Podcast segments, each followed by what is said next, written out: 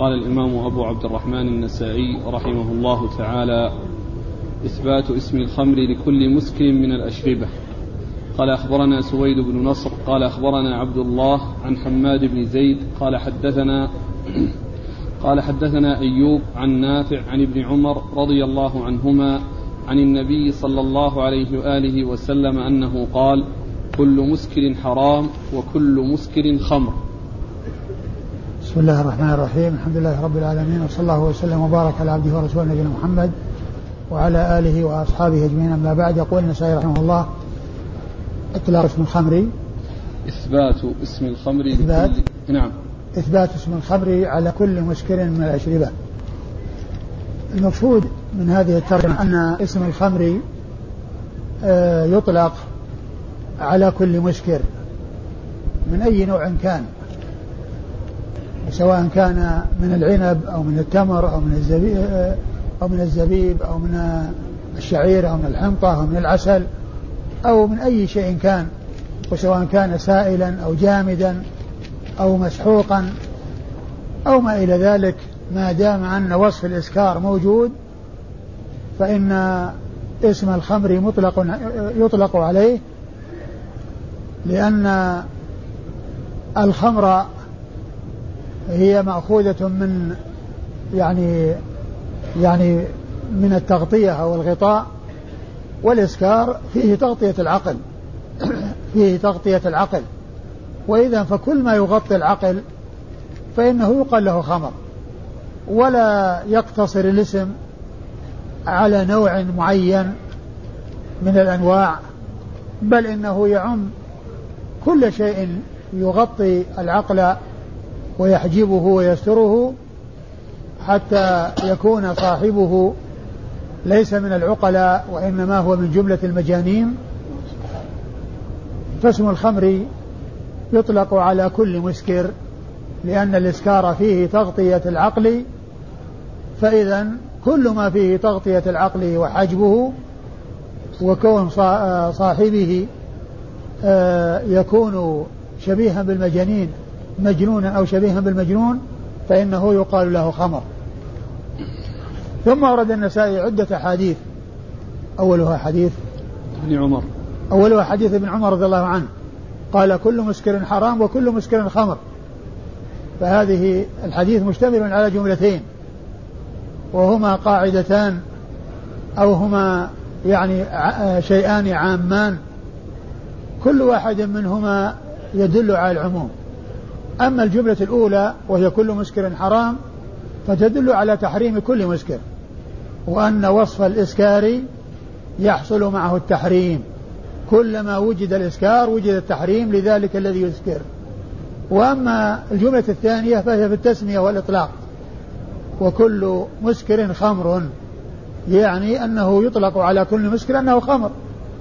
فإذا الجملة الأولى تتعلق ببيان الحكم الذي هو التحريم لكل مسكر والثانية تتعلق في إطلاق التسمية على كل إطلاق اسم الخمر على كل مسكر دون تقييده بنوع من الأنواع وتخصيصه بشيء من الأشياء. وهذه من من من من, القواعد العامة بالشريعة ومن العمومات والرسول والشريعة تأتي بالقضايا العامة والأمور العامة التي يدخل تحتها ما كان معروفا وما يجد مما ليس بمعروف ولكنه يشترك مع ما هو معروف في أنه يحجب العقل ويستره فيشترك معه في الحكم الذي هو التحريم. لأن علة التحريم هي الإسكار. الحكم هو الإسكار وعلة التحريم هي الإسكار. فكل ما وجد الإسكار وجد التحريم. كل ما وجد الإسكار في أي شراب أو أي مطعوم فإنه يطلق عليه خمر ويكون حكمه التحريم. نعم. قال أخبرنا سويد بن نصر. أخبرنا سويد بن نصر المروزي وهو ثقة أخرج حديثه الترمذي والنسائي. عن عبد الله. عن عبد الله بن ابن المبارك المروزي وهو ثقة أخرج له أصحاب كتب الستة. حماد بن زيد. عن حماد بن زيد بن درهم البصري وهو ثقة أخرج له أصحاب كتب الستة. عن أيوب.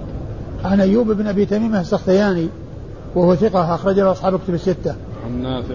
عن نافع مولى بن عمر وهو ثقة أخرج له أصحاب كتب الستة. عن عبد الله بن عمر بن الخطاب رضي الله عنهما آه صحابي ابن صحابي أحد العباد الأربعة. من أصحاب النبي عليه الصلاة والسلام والعباد الأربعة كلهم من أبناء الصحابة صحابة أبناء صحابة. عبد الله بن عمر وعبد الله بن عمر وعبد الله بن عباس وعبد الله بن الزبير. فهم صحابة أبناء صحابة. ولقب العباد الأربعة يطلق على هؤلاء على هؤلاء من الصحابة. وإن كان من يسمى عبد الله كثير في الصحابة إلا أن اللقب يطلق على هؤلاء الأربعة إذا قيل العبادلة الأربعة. وهو أي بن عمر أحد السبعة المعروفين بكثرة الحديث عن النبي صلى الله عليه وسلم وهم أبو هريرة وابن عمر وابن عباس وأبو سعيد وأنس وجابر وأم المؤمنين عائشة رضي الله تعالى عنهم وعن الصحابة أجمعين. قال أخبرنا الحسين بن منصور بن جعفر. قال حدثنا أحمد بن حنبل. قال حدثنا عبد الرحمن بن مهدي. قال حدثنا حماد بن زيد عن أيوب عن نافع عن ابن عمر رضي الله عنهما أنه قال قال رسول الله صلى الله عليه وآله وسلم كل مسكر حرام وكل مسكر خمر. قال الحسين قال أحمد وهذا حديث صحيح. ثم ورد النسائي حديث ابن عمر رضي الله عنهما من طريق أخرى وهو مثل الذي قبله كل مسكر حرام وكل مسكر خمر. فهو مثل مثل فهو مثل المثل الذي قبله تماما. نعم. الحسين بن منصور الحسين بن منصور بن جعفر ثقة أخرج حديثه البخاري والنسائي. عن أحمد بن حنبل. عن أحمد بن حنبل وهو الإمام أحمد بن حنبل أحد أصحاب المذاهب الأربعة المشهورة من مذاهب أهل السنة وحديثه أخرجه أصحاب الكتب الستة. عن عبد الرحمن بن مهدي. عن عبد الرحمن بن مهدي البصري وهو ثقة أخرجه أصحاب الكتب الستة. عن حماد عن أيوب عن نافع عن ابن عمر. عن حماد عن أيوب عن نافع عن ابن عمر وقد مر ذكر الأربعة في الإسناد الذي قبل هذا. ثم قال بعد ذلك قال الحسين أي شيخ النسائي الحسين بن منصور بن جعفر. قال أحمد يعني يحكي عن شيخه الإمام أحمد في هذا الإسناد أنه قال هذا حديث صحيح هذا حديث صحيح. أي أن الإمام أحمد بن حنبل الذي يروي عنه الحسين بن منصور هذا الحديث قال عنه الإمام أحمد أي عن هذا الحديث وهذا حديث صحيح. وهذا من الأمثلة التي يعني آه، تذكر للتصحيح وحصول التصحيح من الإمام أحمد بن حنبل رحمة الله عليه. وسبق أن سئلت يعني هنا يعني آه، عن الإمام أحمد هل هو يصحح؟ أو يأتي عنه الكلام على آه، الأحكام على الأحاديث وعلى الأسانيد. وكنت في ذهني حديث ذكره الشيخ محمد بن عبد الوهاب رحمة الله عليه في أدب المشي إلى الصلاة وعزى يعني تجويد إسناده إلى الإمام أحمد حيث قال ولا يمشى ولا يمشى بالنعل في ولا يمشى في بالنعل في المقبرة في المقبرة للحديث للحديث قال أحمد وإسناده جيد. للحديث قال أحمد وإسناده جيد. لأن الحديث الذي في المشي في النعل في المقبرة والحديث سبق أن مر بنا في سنن النسائي حديث صاحب السبتيتين يعني النعلين السبتيتين.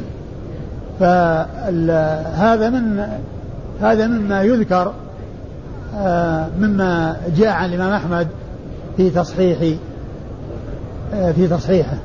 نعم.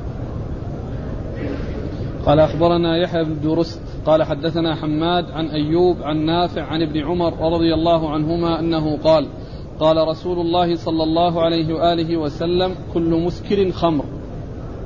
ثم ورد النسائي حديث ابن عمر من طريق أخرى وهو وفيه اقتصار على إحدى الجملتين السابقتين وهو كل مسكر خمر. وهذا هو المقصود من إثبات الترجمة. لأن الترجمة هنا إثبات اسم الخمر على كل ما أسكر من الأشربة. فالحديث جاء عن ابن عمر مختصرا في بعض الطرق كهذه الطريق ومطولا يعني مشتملا على جملتين كما في الطريقين السابقتين لهذه الطريق. نعم. قال أخبرنا يحيى بن درست. يحيى بن درست هو ثقة أخرج حديثه مسلم وأبو داود والترمذي والنسائي. الترمذي والنسائي بن ماجه. أخرج حديثه. الترمذي. نعم أخرج حديثه الترمذي والنسائي وابن ماجه. عن حماد عن أيوب عن نافع عن ابن عمر. عن حماد هو بن زيد عن أيوب عن نافع عن ابن عمر وقد مر ذكرهم. قال أخبرني علي بن ميمون. قال حدثنا ابن أبي رواد. قال حدثنا ابن جريج عن, عن أيوب عن نافع عن ابن عمر رضي الله عنهما أنه قال قال رسول الله صلى الله عليه وآله وسلم كل مسكر خمر وكل مسكر حرام. ثم ورد النسائي حديث ابن عمر من طريق أخرى وهو مشتمل على الجملتين والكلام فيه كما تقدم. قال أخبرني علي بن ميمون. علي بن ميمون الرقي وهو ثقة أخرج حديثه النسائي وابن ماجه. عن ابن أبي رواد. عن ابن أبي رواد هو عبد المجيد بن عبد العزيز بن أبي رواد وهو صدوق يهم. يخطئ يخطئ. صدوق يخطئ أخرج حديثه مسلم وأصحاب السنن. نعم. أخرج حديثه مسلم وأصحاب السنن. عن ابن جريج. عن ابن جريج عبد الملك بن عبد العزيز بن جريج المكي ثقة فقيه يرسل ويدلس وحديثه أخرجه أصحاب الكتب الستة. عن أيوب عن نافع عن ابن عمر. عن أيوب عن نافع عن ابن عمر وقد مر ذكر الثلاثة. قال أخبرنا سويد قال أخبرنا عبد الله عن محمد بن عجلان عن نافع عن ابن عمر رضي الله عنهما عن النبي صلى الله عليه وآله وسلم أنه قال كل مسكر حرام وكل مسكر خمر ثم ورد النسائي حديث ابن عمر من طريق أخرى وهو مثل ما تقدم.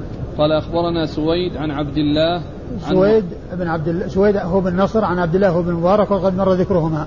عن محمد بن عن محمد بن عجلان المدني وهو صدوق أخرج حديثه البخاري تعليقا ومسلم وأصحاب السنن عن نافع عن ابن عمر. عن نافع عن ابن عمر وقد مر ذكرهما. قال رحمه الله تعالى تحريم كل شراب أسكر.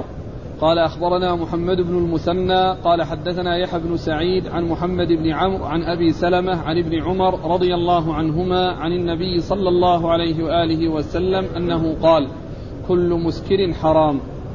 ثم ورد النسائي هذه الترجمة تحريم كل شراب أسكر لأن الترجمة السابقة تتعلق ب آه، آه، آه، شمول اسم الخمر لكل مسكر. وهنا هذه الترجمة تتعلق بشمول التحريم لكل لكل مسكر يعني أن التحريم الذي هو الحكم بالحرمة يكون لكل مسكر والترجمة السابقة إثبات أن الخمر تطلق على كل مسكر فكل مسكر فهو خمر وكل مسكر فهو حرام. فالمقصود من الترجمة السابقة إثبات اسم الخمر لكل مسكر من أي نوع كان. وقد مر ذكر آه، الأحاديث حديث ابن عمر من طرق متعددة وفيه أو في كل الطرق السابقة ذكر تحريم كل مسكر وكل وإطلاق الخمر على كل على كل مسكر. إلا في موضع واحد فإنه جاء آه، تحريم أو إطلاق الخمر على كل مسكر. ثم أتى بهذه الترجمة. يعني ل يعني إثبات ما دل على دلت عليه الطرق السابقة وهو أن كل ما يسكر يكون حكمه التحريم. يعني لا يجوز شربه ولا يجوز تعاطيه. نعم. وقد أورد حديث ابن عمر رضي الله تعالى عنهما وهو أن النبي عليه الصلاة والسلام قال كل مسكر حرام كل مسكر حرام. يعني أن كل ما وجد فيه الإسكار فإنه يكون حراما قاعدة عامة شاملة لا يخرج عنها أي مسكر بل يدخل فيها كل مسكر من أي نوع كان سواء كان مطعوما أو مشروبا أو غليظا أو آه، جامدا أو آه، سائلا. ما دام وجد الإسكار فإنه يحصل التحريم. نعم. قال أخبرنا محمد بن المثنى. محمد بن المثنى هو أبو موسى العنزي الملقب الزمن البصري ثقة أخرج له أصحاب الكتب الستة وهو شيخ لأصحاب الكتب الستة. عن يحيى بن سعيد. عن يحيى بن سعيد هو القطان البصري ثقة أخرج له أصحاب الكتب الستة. عن محمد بن عمرو. عن محمد بن عمرو هو بن علقمة بن وقاص الليثي وهو صدوق له أوهام أخرج له أصحاب الكتب الستة. عن أبي سلمة. عن أبي سلمة بن عبد الرحمن بن عوف. المدني وهو ثقة فقيه. أحد فقهاء المدينة السبعة على أحد الأقوال الثلاثة في السابع منهم لأن المدينة اشتهر فيها في عصر التابعين سبعة أشخاص. محدثون فقهاء اشتهروا بلقب الفقهاء السبعة. ولهذا يأتي في بعض المسائل إذا كان هؤلاء الفقهاء متفقين على حكمها يقولون وقال بها الفقهاء السبعة مثل مسألة وجوب الزكاة في عروض التجارة. يقولون فيها وقال بها الأئمة الأربعة والفقهاء السبعة. يعني قال بها الأئمة الأربعة أبو حنيفة ومالك والشافعي وأحمد وقال بها الفقهاء السبعة الذين هم فقهاء المدينة السبعة في عصر التابعين. وهؤلاء السبعة ستة متفق على عدهم بالفقهاء السبعة. والسابع اختلف فيه على ثلاثة أقوال. فالستة هم أي المتفق على عدهم هم عبيد الله بن عبد الله بن عتبة بن مسعود وعروة بن الزبير بن العوام وخارجة بن زيد بن ثابت وسليمان بن يسار وقاسم بن محمد بن أبي بكر الصديق وسعيد بن المسيب. هؤلاء ستة معدودون في الفقهاء السبعة باتفاق. أما السابع ففيه ثلاثة أقوال. قيل أبو سلمة بن عبد الرحمن بن عوف هذا الذي معنا في الإسناد. وقيل أبو بكر بن عبد الرحمن بن الحارث بن هشام وقيل سالم بن عبد الله بن عمر بن الخطاب. عن ابن عمر. عن ابن عمر وقد مر ذكره. قال أخبرنا محمد بن المثنى قال حدثنا يحيى بن سعيد عن عن محمد بن عمرو عن أبي سلمة عن أبي هريرة رضي الله عنه أنه قال قال رسول الله صلى الله عليه وآله وسلم كل مسكر حرام. تعيد الإسناد؟ قال أخبرنا محمد بن المثنى قال حدثنا يحيى بن سعيد عن محمد بن عمرو عن أبي سلمة عن أبي هريرة رضي الله عنه أنه قال قال أبي هريرة؟ ها؟ عن أبي هريرة؟ أي. نعم. ثم ورد النسائي الحديث عن أبي هريرة رضي الله عنه. يعني أن هذا الحديث يعني بهذا الإسناد جاء عن أبي عن ابن عمر كما في الإسناد السابق وجاء عن عن عن أبي هريرة رضي الله عنه كما في هذا الإسناد. وكل منهما صحيح. ف وهو مثل لفظ حديث ابن عمر المتقدم كل مسكر حرام. أي أن هذا أي أن هذا المتن أو هذا اللفظ جاء عن ابن عمر وعن أبي هريرة بإسناد واحد. نعم. قال أخبرنا محمد بن المثنى عن يحيى بن سعيد عن محمد بن عمرو عن أبي سلمة عن أبي هريرة. وقد مر ذكر آه، هؤلاء ما عدا الصحابي أبو هريرة رضي الله عنه وهو آه، عبد الرحمن بن صخر الدوسي صاحب رسول الله صلى الله عليه وسلم وهو أحد السبعة المعروفين بكثرة الحديث عن النبي صلى الله عليه وسلم بل هو أكثر السبعة حديثا على الإطلاق رضي الله عنه وأرضاه. قال أخبرنا علي بن حجر عن إسماعيل عن محمد عن أبي سلمة عن أبي هريرة رضي الله عنه أن رسول الله صلى الله عليه وآله وسلم نهى أن ينبذ في الدباء والمزفت والنقير والحنتم وكل مسكر حرام. ثم ورد النسائي حديث أبي هريرة من آه من طريق أخرى وفيه نهى رسول, نهى رسول الله صلى الله عليه وسلم عن أن ينبذ في في في, في, في النقير الدباء والمزفت. في الدباء والمزفت والنقير والحنتم. والنقير والحنتم وكل مسكر حرام. والمقصود من إيراد الحديث قوله وكل مسكر حرام. يعني إثبات التحريم لكل مسكر أو يعني بيان أن التحريم يشمل كل ما كان مسكرا فإنه يكون حراما. وأما الدباء والنقير والمزفت والحنتم فقد مر ذكرها قريبا والدباء هي المقصود الانتباذ بها وذلك بأن يؤخذ الدبة فيستخرج لبها ويبقى غلافها وقشرها فحتى ييبس فيكون وعاء يوضع فيه الحليب ويوضع فيه وينتبذ فيه. فهذا هو المقصود بالدباء أي اتخاذ الوعاء من الدباء بحيث بحيث يستخرج لبها ويبقى غلافها وقشرها حتى ييبس ويكون وعاء توضع به الأشياء. آه ال ثم بعد ذلك أن المزفت وهو الذي طلي بالزفت والنقير هو جذوع النخل التي ينقر وسطها ثم ينتبذ فيها فتكون وعاء.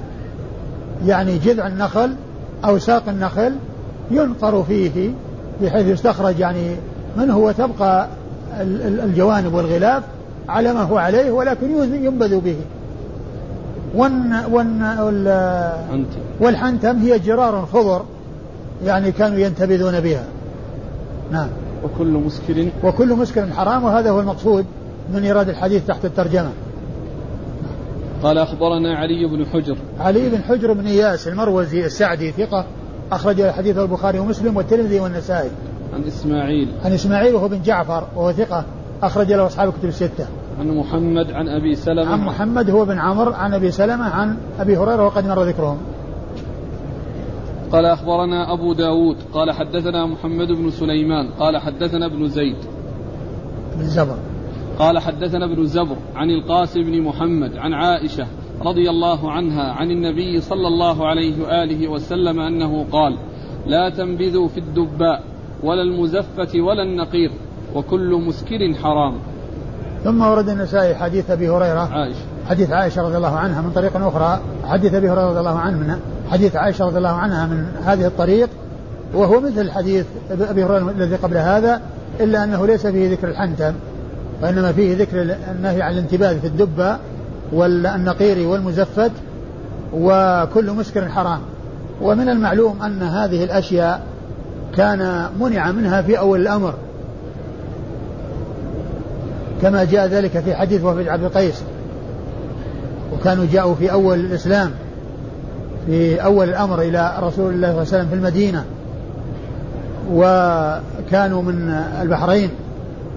وقالوا إنا لا نصل إليك إلا بشهر حرام. فمرنا بأمر نأخذ به ونبلغه من وراءنا. فأمرهم بأشياء ونهاهم عن أشياء. وكان مما نهاهم به الانتباه في أوعية. ولكن ذلك نسخ كما جاء في حديث بريدة بن الحصيب الذي رواه مسلم في صحيحه.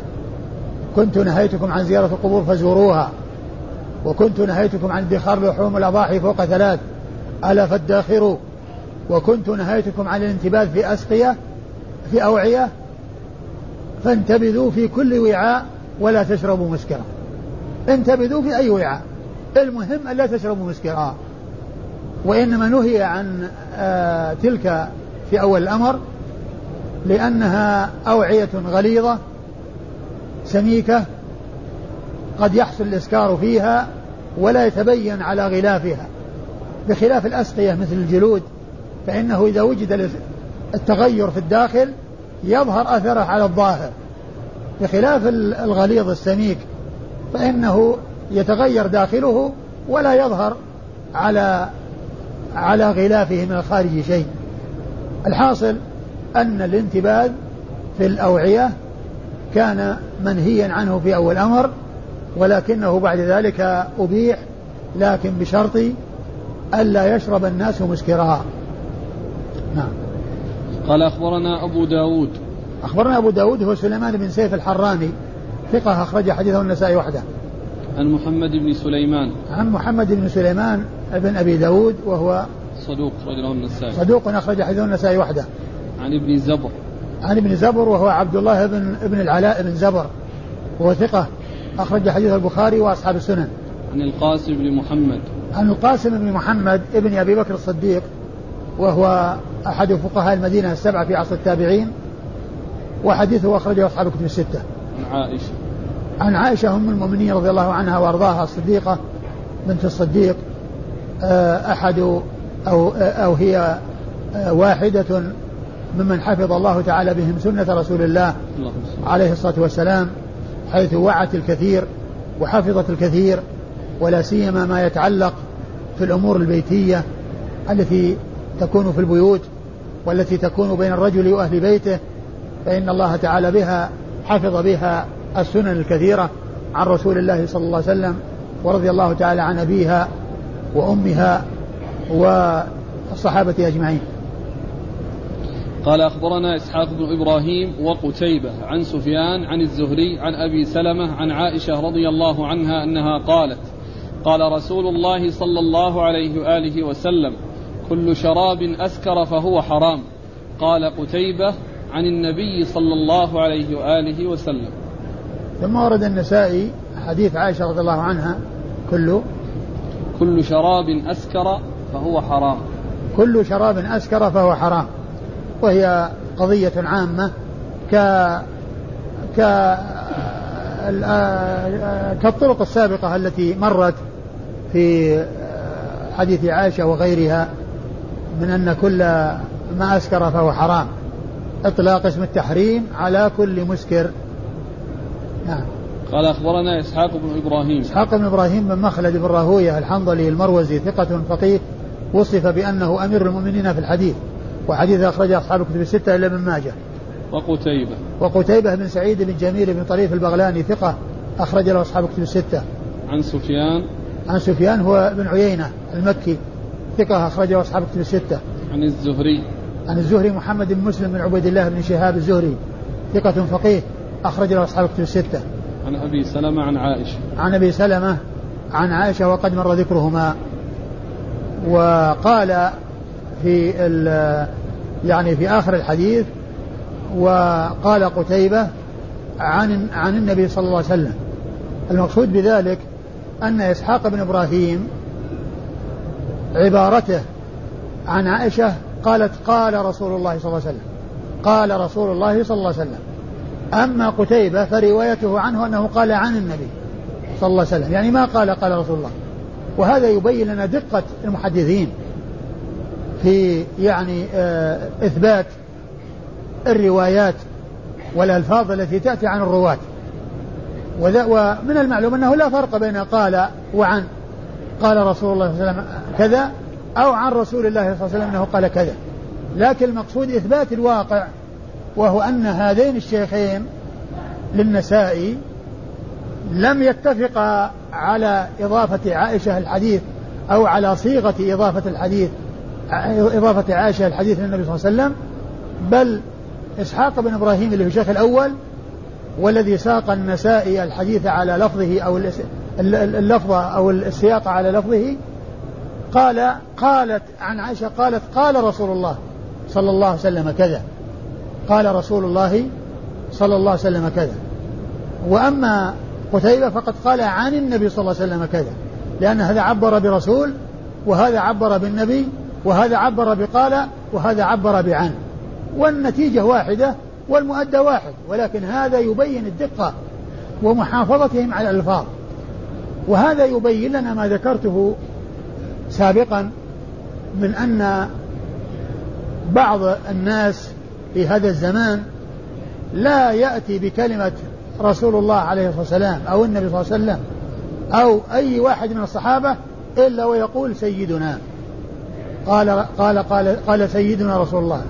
آآ آآ آآ قال سيدنا فلان الصحابي. أي واحد من الصحابة لا يعبر ويقول سيدنا. لا شك أن رسول الله صلى الله عليه وسلم سيدنا وسيد البشر ولكن الصحابة ما كانوا يطلقون ذلك عليه باستمرار. ولهذا نجد أنهم يعني نجد الأحاديث تنتهي إلى رسول الله عليه الصلاة والسلام فيقول الصحابي قال رسول الله صلى الله عليه وسلم كذا عن رسول الله صلى الله عليه وسلم قال كذا سمعت رسول الله صلى الله عليه وسلم يقول كذا خرج رسول الله إلى كذا نهى رسول الله صلى الله عليه وسلم عن كذا أمر بكذا أمر رسول الله بكذا. ليس فيها قال سيدنا. بل إنهم يعني يبينون الاختلاف الألفاظ. كما هنا قال رسول الله صلى الله عليه وسلم وهنا عن النبي صلى الله عليه وسلم. إذا جاء التعبير بالنبي ذكروه وإذا جاء التعبير بعن ذكر برسول بالرسول ذكروه وإذا جاء التعبير بعن ذكروه وإذا جاء التعبير بقال ذكروه.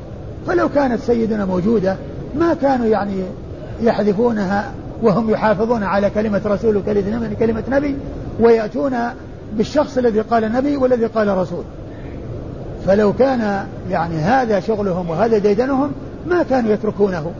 ولكن هذا يبين لنا أن هذه منهجهم وطريقتهم و ويبتعدون عن يعني آآ آآ كل شيء يؤدي إلى الغلو. ولهذا الرسول صلى الله عليه وسلم كما جاء في الحديث لما قال يا سيدنا ويا خيرنا قال عليه الصلاة والسلام قولوا بقولكم أو بعض قولكم ولا يستهوينكم الشيطان. إنما أنا عبد فقولوا عبد الله ورسوله. صلوات الله وسلامه وبركاته عليه.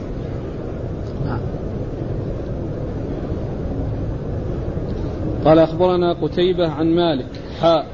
قال وأخبرنا سويد بن نصر قال أخبرنا عبد الله عن مالك عن ابن شهاب عن أبي سلمة عن عائشة رضي الله عنها أن رسول الله صلى الله عليه وآله وسلم سئل عن البتر فقال كل شراب أسكر حرام. اللفظ لسويد. نصر نصر الله وسلم سئل عن البتر. البتر؟ إيه. آه عن عائشة عن, عن عائشة؟ نعم. عن عائشة رضي الله عنها أن رسول الله صلى الله عليه وسلم سئل عن البتع فقال كل شراب أسكر فهو حرام. والبتع هو آه، شراب يتخذ من العسل. يتخذ من العسل. والرسول صلى الله عليه وسلم سئل عن أمر خاص معين وأتى بحكم عام يدل على المحرم. ما كان متصفا بهذا الوصف فهو حرام وما لم يكن متصفا بهذا الوصف فهو حلال. فسئل عن البتع والرسول عليه الصلاة والسلام أراد أن يبين الحكم الشرعي فيما يحرم وما سواه حلال. قال كل شراب أسكر فهو حرام سواء كان من هذا النوع أو غيره. وما لم يسكر فحكمه الحل. وما لم يسكر فحكمه الحل. فإذا الرسول عليه الصلاة والسلام يسأل بسؤال خاص ثم يأتي بالحكم العام. ثم يأتي بالحكم العام ليبين أن الحكم هو معتبر بهذا الوصف الذي هو الإسكار. أن التحريم معتبر بهذا الوصف الذي هو الإسكار. الوصف الذي هو العلة التي حرم المسكر من أجلها التي حرم من أجلها يعني ذلك المشروب لأنه متصف بالإسكار فكان حراما. وهذا من كمال بيانه وفصاحته وبلاغته عليه الصلاة والسلام حيث يسأل عن الشيء المعين فيأتي بما هو أوسع منه سواء باللفظ أو بأن يضيف لفظا آخر مثل ما سئل عن الوضوء عن الوضوء من, من, من ماء البحر فقال هو الطهور ماءها الحل ميتته. يعني فأتى بالمسؤول عنه وأتى بزيادة عليه. قال أخبرنا قتيبة عن مالك. قتيبة مر ذكره. مالك هو من أنس إمام دار الهجرة. الإمام المشهور أحد أصحاب المذاهب الأربعة المشهورة من مذاهب أهل السنة وحديثه أخرجه أصحاب الكتب الستة. حاء وأخبرنا سويد بن نصر. ثم قال حاء وهي للتحول من إسناد إلى إسناد. سويد بن نصر عن عبد الله بن مبارك وقد مر ذكرهما. عن مالك عن ابن شهاب عن أبي سلمة عن عائشة. وقد مر وقد مر ذكر الجميع. قال اللفظ لسويد ثم قال واللفظ لسويد لأنه ذكر يعني حديث من طريقين. الطريق الأول فيه قتيبة والثاني فيه سويد. ثم بعدما فرغ من إيراد الحديث قال اللفظ لسويد يعني أنه مسوق للشيخ الثاني. يعني أن السياق واللفظ إنما هو على الشيخ الثاني الذي هو سويد بن نصر. قال أخبرنا سويد قال أخبرنا عبد الله عن معمر عن الزهري عن أبي سلمة عن عائشة رضي الله عنها أن رسول الله صلى الله عليه وآله وسلم سئل عن البتع فقال كل شراب أسكر فهو حرام والبتع من العسل. ثم أورد النسائي حديث عائشة رضي الله عنها وهو مثل ما تقدم إلا أن فيه قوله البتع من العسل. وهذا ليس من كلام الرسول صلى الله عليه وسلم بل هو مدرج بدليل أنه سيأتي في الباب الذي بعد هذا أن الرسول صلى الله عليه وسلم لما سئل عن أشربة تكون في اليمن هي البتع والمزر فقال ما ما البتع قالوا شراب يتخذ من العسل. قال كل مسكر حرام. يعني معناه الرسول صلى الله عليه وسلم يعني استفسر عن البتع هذا الذي يسألون عنه ما هو؟ فقالوا إنه شراب يتخذ من العسل. فهذا يبين بأن هذا اللفظ ليس من كلام الرسول صلى الله عليه وسلم. قوله هو البتع من العسل من العسل. ليس من كلام الرسول صلى الله عليه وسلم وإنما هو من كلام بعض الرواة ليفسر البتع الذي جاء ذكره في الحديث. بدليل أن النبي صلى الله عليه وسلم ما كان يعرف البتع. حتى سأل عنه حتى سأل عنه وأخبر بأنه شراب. يعني يتخذونه من العسل. فالرسول صلى الله عليه وسلم أعطى حكما عاما فقال كل مسكر حرام. يعني معناه إذا كان يسكر فهو حرام وإذا كان لا يسكر فهو حلال. قال أخبرنا سويد عن عبد الله عن معمر. معمر هو بن راشد الأزدي البصري ثم اليماني ثقة أخرج له أصحاب كتب الستة. عن الزهري عن أبي سلمة عن عائشة. وقد مر ذكر الثلاثة. قال أخبرنا علي بن ميمون. قال حدثنا بشر بن السري عن عبد الرزاق عن معمر عن الزهري عن أبي سلمة عن عائشة رضي الله عنها أن رسول الله صلى الله عليه وآله وسلم سئل عن البتع فقال كل شراب أسكر فهو حرام والبتع هو نبيذ العسل. ثم ورد النسائي حديث عائشة من طريق أخرى وهو مثل ما تقدم. قال أخبرنا علي بن ميمون. علي بن ميمون هو الراقي وقد مر ذكره. عن بشر بن السري. عن بشر بن السري وهو ثقة أخرج له. أصحاب الكتب. أخرجه أخرج له أصحاب الكتب الستة. عن عبد الرزاق. عن عبد الرزاق بن همام الصنعاني اليماني ثقة أخرج له أصحاب الكتب الستة. عن معمر عن الزهري عن أبي سلمة عن عائشة. وقد مر ذكر الأربعة. قال أخبرنا أحمد بن عبد الله بن سويد بن منجوف وعبد الله بن الهيثم عن أبي داود عن شعبة عن سعيد بن أبي بردة عن أبيه عن أبي موسى رضي الله عنه أنه قال قال رسول الله صلى الله عليه وآله وسلم كل مسكر حرام.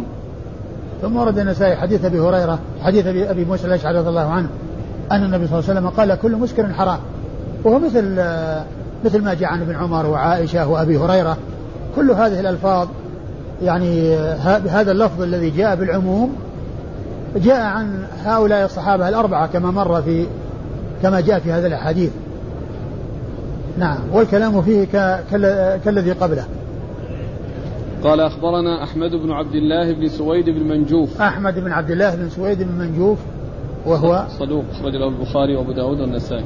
وهو صدوق أخرج له البخاري وأبو داود والنسائي وابن ماجه؟ لا. البخاري وأبو داود والنسائي؟ نعم. فقط؟ نعم. البخاري وأبو داود والنسائي. و...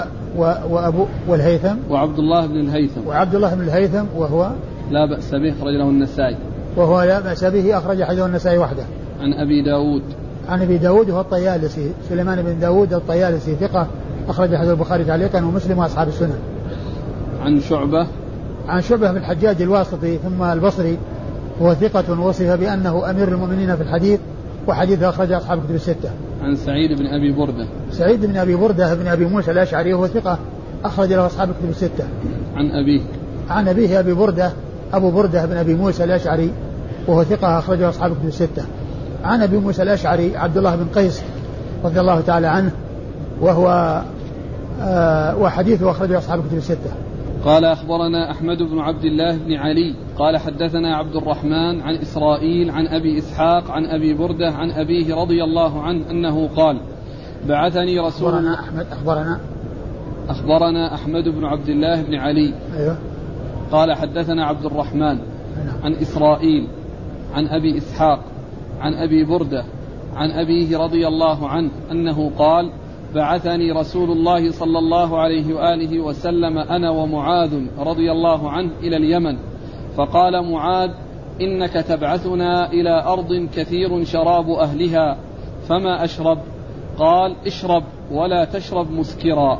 ثم ورد النسائي حديث حديث أبي موسى أن النبي صلى الله عليه وسلم لما بعثه ومعاذ من اليمن بعثه وهو معاذ إلى اليمن قال له معاذ إنك تبعثنا إلى أرض كثير شرابها فما أشرب؟ قال اشرب ولا تشرب مسكرا يعني اشرب ما شئت بشرط ألا تشرب مسكرا بشرط ألا تشرب مسكرا يعني معناه أن الأصل في الأشربة هو الحل حتى يوجد ما يمنع ذلك بوجود ذلك الوصف الذي يطرأ عليه وهو الإسكار. فالنبي صلى الله عليه وسلم قال اشرب. يعني اشرب ما شئت. لكن بشرط أنك ما تشرب مسكر قال أخبرنا أحمد بن عبد الله بن علي عن عبد الرحمن عن إسرائيل. بس أحمد بن عبد الله بن علي هذا يعني هو فيه ذاك الذي مر وفيه شخص آخر أخرج له النسائي وحده. هو نفسه. ها؟ هو نفسه. لا بعده بعده. ها؟ بعده. وراه. بعده. نعم. بس أقول وراه يعني ما يكون هو. ها؟ لماذا لا يكون هو؟ أقول هما اثنان الآن. أقول اثنان لا أدري يعني أيهما. أنا ما, ما نظرت يعني في الشيوخ لأن لأن هذا الإسناد غير ذاك الإسناد. اي بس هو نفسه ذا هذا من شيوخ النسائي. وهذا من شيوخ النسائي. ويروي عن عبد الرحمن بن مهدي. هذا إيه. اللي هو من جنوب؟ اي من جنوبي نعم. أيوة. وهذا من شيوخ النسائي لكن هل هل يروي؟ يعني متقدم أيضا. وفاته فوق الأربعين اللي هو الثاني. أقول محتمل ما أدري يعني هذا يحتاج إلى التحقق يعني من جهة ال يعني ذاك. وعلى كل سواء يكون هذا أو هذا هذا صدوق وهذا ثقة. لو المنجنوفي صدوق وهذاك الثاني رقي. ثاني. أحمد بن عبد الله أحمد بن عبد الله بن علي الثاني هذا اللي. ها؟ ما عندك؟ إيش به؟ إيش؟ أحمد بن عبد الله بن علي بن أبي المضاء. أيوه إيش بعده؟ المصيصي المصيصي نعم المصيصي أقول هذا مصيصي وذاك آه، إيش هو؟ هذا كوفي هذاك سدوسي المنجوفي. ما ذكر بلده؟ لا. ها؟ لا. يمكن كان سدوس يعني يقصد به بلد. عن عبد الرحمن عن إسرائيل. عبد الرحمن هو بن مهدي. البصري ثقة أخرج أصحاب في الستة. عن إسرائيل وهو بن يونس بن أبي إسحاق السبيعي ثقة أخرج أصحاب في الستة. عن أبي إسحاق هو عمرو بن عبد الله الهمداني السبيعي ثقة أخرج أصحاب في الستة. عن أبي بردة عن أبيه. عن أبي بردة بن أبي موسى عن أبيه أبي موسى وقد مر ذكرهما. قال أخبرنا يحيى بن موسى البلخي قال حدثنا أبو داود قال حدثنا حريش بن سليم.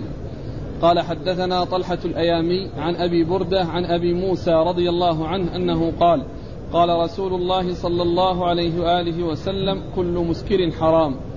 ثم ورد النسائي حديث أبي موسى من طريق أخرى وقوله يقول فيها الرسول صلى الله عليه وسلم كل مسكر حرام. وهو مثل ما تقدم. قال أخبرنا يحيى بن موسى البلخي. يحيى بن موسى البلخي ثقة أخرج له البخاري وأبو داود والترمذي والنسائي. البخاري وأبو داود والترمذي والنسائي. عن أبي داود عن أبي داود هو الطيالسي مر ذكره. عن حريش بن سليم. عن حريش بن سليم وهو مقبول أخرج له أبو داود والنسائي. مقبول أخرج حديثه أبو داود والنسائي. عن طلحة الأيامي. عن طلحة الأيامي وهو طلحة بن مصرف وهو ثقة أخرج له أصحاب الكتب الستة. عن أبي بردة عن أبيه. عن أبي بردة عن أبيه وقد مر ذكرهما. قال أخبرنا سويد قال أخبرنا عبد الله قال أخبرنا الأسود بن شيبان السدوسي. قال سمعت عطاء سأله رجل فقال إنا نركب أسفارا فتبرز لنا الأشربة فتبرز لنا الأشربة في الأسواق لا ندري أوعيتها. فقال كل مسكر حرام. فذهب يعيد. فقال كل مسكر حرام. فذهب يعيد. فقال هو ما أقول لك. ثم ورد النسائي هذا الأثر عن عطاء بن أبي رباح أنه سأله رجل قال إن كنا نكون في السفر فتبرز لنا الأشربة في الأسواق لا ندري أوعيتها يعني هل يعني آه، هذه الأوعية التي تكون فيها يعني آه، آه، تكون غليظة يعني فلا يعني يتضح الإسكار فيها أو تكون ليست كذلك أي خفي- خفيفة كالجلود فقال قال إيش؟ قال كل مسكر حرام. قال كل مسكر حرام. يعني كلما أسكر ك- سواء كان في أي وعاء سواء كان يعني آه، غليظ أو خفيف آه، ال- المهم أن وصف الإسكار هو الذي يكون معه التحريم. وإذا لم يوجد وصف الإسكار فإنه ينتفي ذلك الحكم الذي هو التحريم. ثم ذهب يعيد يعني أعاد السؤال. فقال ما فقال له ما قال ثم كرر عليه قال هو ما أقول لك. يعني الكلام واحد. قال أخبرنا سويد عن عبد الله عن الأسود بن شيبان السدوسي. عن إيش؟ الأسود؟ سويد عن عبد الله. نعم حق مر ذكرهما. عن, عن الأسود بن شيبان السدوسي إيش قال فيه؟ ثقة أخرج له البخاري في هذا المفرد ومسلم وأبو داود والنسائي بن ماجه. ثقة أخرج حديث البخاري في المفرد و... مسلم. ومسلم وأبو داود والنسائي وابن ماجه والنسائي وابن ماجه عن عطاء عن عطاء بن أبي رباح المكي وهو ثقة أخرجه أصحاب الكتب الستة. قال أخبرنا سويد قال أخبرنا عبد الله عن هارون بن إبراهيم عن ابن سيرين أنه قال كل مسكر حرام. ثم ورد الأثر عن ابن سيرين قال كل مسكر حرام. أيوه قال أخبرنا سويد عن عبد الله عن هارون بن إبراهيم هارون بن إبراهيم وهو ثقة أخرج له النسائي وهو ثقة أخرج حديث النسائي وحده. عن ابن سيرين. عن ابن سيرين محمد بن سيرين البصري ثقة أخرجه أصحاب كتب الستة. قال أخبرنا سويد قال أخبرنا عبد الله عن عبد الملك بن الطفيل الجزري قال كتب إلينا عمر بن عبد العزيز لا تشربوا من الطل من الطلاء حتى يذهب ثلثاه ويبقى ثلثه وكل مسكر حرام. ثم أورد النسائي الأثر عن عمر بن عبد العزيز رحمة الله عليه أنه قال لا تشربوا من الطلاء إلا ما ذهب ثلثاه وبقي ثلثه وكل مسكر حرام. والطلاء هو يعني شراب يعني يكون غليظا يعني كالطلاء الذي تطلى به الإبل. قيل له طلاء لأنه يشبه الطلاء في ثخونته ويعني آه، آه، شدته ويعني آه، عدم لينه. فقال لا تشربوا إلا ما ذهب ثلثاه وبقي ثلثه. يعني إذا طبخ وتبخر وذهب ثلثه وبقي ثلثه اشربوا اشربوه ثم قال وكل مسكر حرام. على أي حالة كان وكيف و و و وعلى أي وجه كان. وسيأتي للنساء ترجمة ما يجوز من الطلاء وما لا يجوز. يعني ما يحل من الطلاء وما لا يحل في التراجم الآتية. ماذا قلتم في الطلاء؟ جزاك الله خير. الطلاء هو عصير يعني يكون آه، يعني آه، شديدا ثخينا يعني آه، يشبه الطلاء الذي تطلع به الإبل الذي من الجرب الذي هو القطران. وأثر عمر رضي الله عنه أنه يطبخ حتى يذهب ثلثاه ويبقى ثلثه. يعني مع كثرة الطبخ إيش الفائدة؟ إيش نعم. السبب في الطبخ؟ نعم الطبخ هو قال حتى يذهب ثلثه يعني اللي تتبخر يصير أثخن يصير لا. أثقل لا لا لا ما يصير أثقل وإنما يعني آه يعني آه يعني هو هو هو, هو, هو كونه ثقيل هو الذي يعني آه كونه يطبخ حتى يتبخر. يخفف يعني من الاسكار الطبخة يعني؟ لا لا لا ما إذا كان مسكر لا يجوز انه لا يجوز أنه تعاطيه لكن يبدو أنه يعني أنه يعني بهذا الوصف وأنه آآ آه، آآ آه، وأنهم كانوا يطبخونه حتى يذهب يعني آه، منه ثلثاه ويبقى ثلثه. أما إذا كان مسكرا فلا يجوز تعاطيه بل تجب إراقته. يعني لأن الخمر لا تعالج يعني حتى يعني تكون آه، آه، يستفاد منها بل بل بل تراق وتهراق. ما يعني تعالج.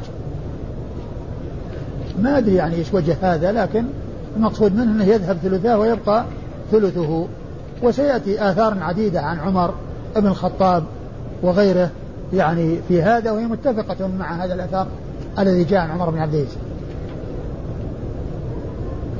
قال أخبرنا سويد بن سويد عن عبد الله عن عبد الملك بن الطفيل الجزري. أخبرنا سويد. أيوة سويد عن عبد الله مر ذكره مع عبد الملك بن الطفيل الجزري مقبول أخرج حديثه النسائي وحده. عن عمر بن عبد العزيز. عن عمر بن عبد العزيز الخليفة آآ آه، آآ آه، وهو أمير المؤمنين و أحد الخلفاء المشهورين وهو أحد الخلفاء الاثنى عشر الذين قال فيهم الرسول صلى الله عليه وسلم لا يزال الإسلام عزيزا إلى اثني عشر خليفة وهم الخلفاء الراشدون الأربعة وثمانية من بني أمية أحدهم عمر بن عبد العزيز رحمة الله عليه. وحديث أخرجه أصحاب كتب الستة. قال أخبرنا سويد قال أخبرنا عبد الله عن الصعق بن حزم أنه قال كتب عمر بن عبد العزيز إلى عدي بن أرطاه كل مسكر حرام. ثم أورد النسائي الأثر عن عمر بن عزيز أنه كتب إلى عدي بن أرطاه كل مسكر حرام. وهو مثل ما تقدم. قال أخبرنا سويد عن عبد الله عن الصعق بن حزن سويد بن عبد الله سويد عن عبد الله وقد مر ذكرهما عن الصعق بن حزن وهو صدوق يهم. صدوق يهم أخرج حديثه البخاري في المفرد ومسلم وأبو داود في المراسيل والنسائي. عن عمر بن عبد العزيز. عن عمر بن عبد العزيز وقد مر ذكره. قال أخبرنا عمرو بن علي قال حدثنا أبو داود قال حدثنا حريش بن سليم قال حدثنا طلحة بن مصرف عن أبي بردة عن أبي موسى الأشعري رضي الله عنه أن رسول الله صلى الله عليه وآله وسلم قال كل مسكر حرام. عن من؟ عن أبي موسى الأشعري. ثم موقوف لا مرفوع. نعم. قال رسول الله نعم صلى الله عليه وسلم. ثم ورد النسائي الحديث عن أبي موسى رضي الله عنه كل مسكر حرام وهو مثل ما تقدم. قال أخبرنا عمرو بن علي. عمرو بن علي هو الفلاس ثقة أخرجه أصحاب الكتب الستة وهو شيخ لأصحاب الكتب الستة. عن أبي داود عن حريش بن سليم عن طلحة. عن, عن أبي داود عن حريش بن سليم عن طلحة بن مصرف وهو طلحة الأيامي الذي مر هناك. طلحة الأيامي وهنا طلحة بن مصرف وهو شخص واحد. عن أبي بردة عن أبي موسى. عن أبي بردة عن أبي موسى وقد مر ذكرهم. قال رحمه الله والله تعالى, تعالى أعلم وصلى الله وسلم وبارك على عبده ورسوله نبينا محمد وعلى آله وصحبه أجمعين.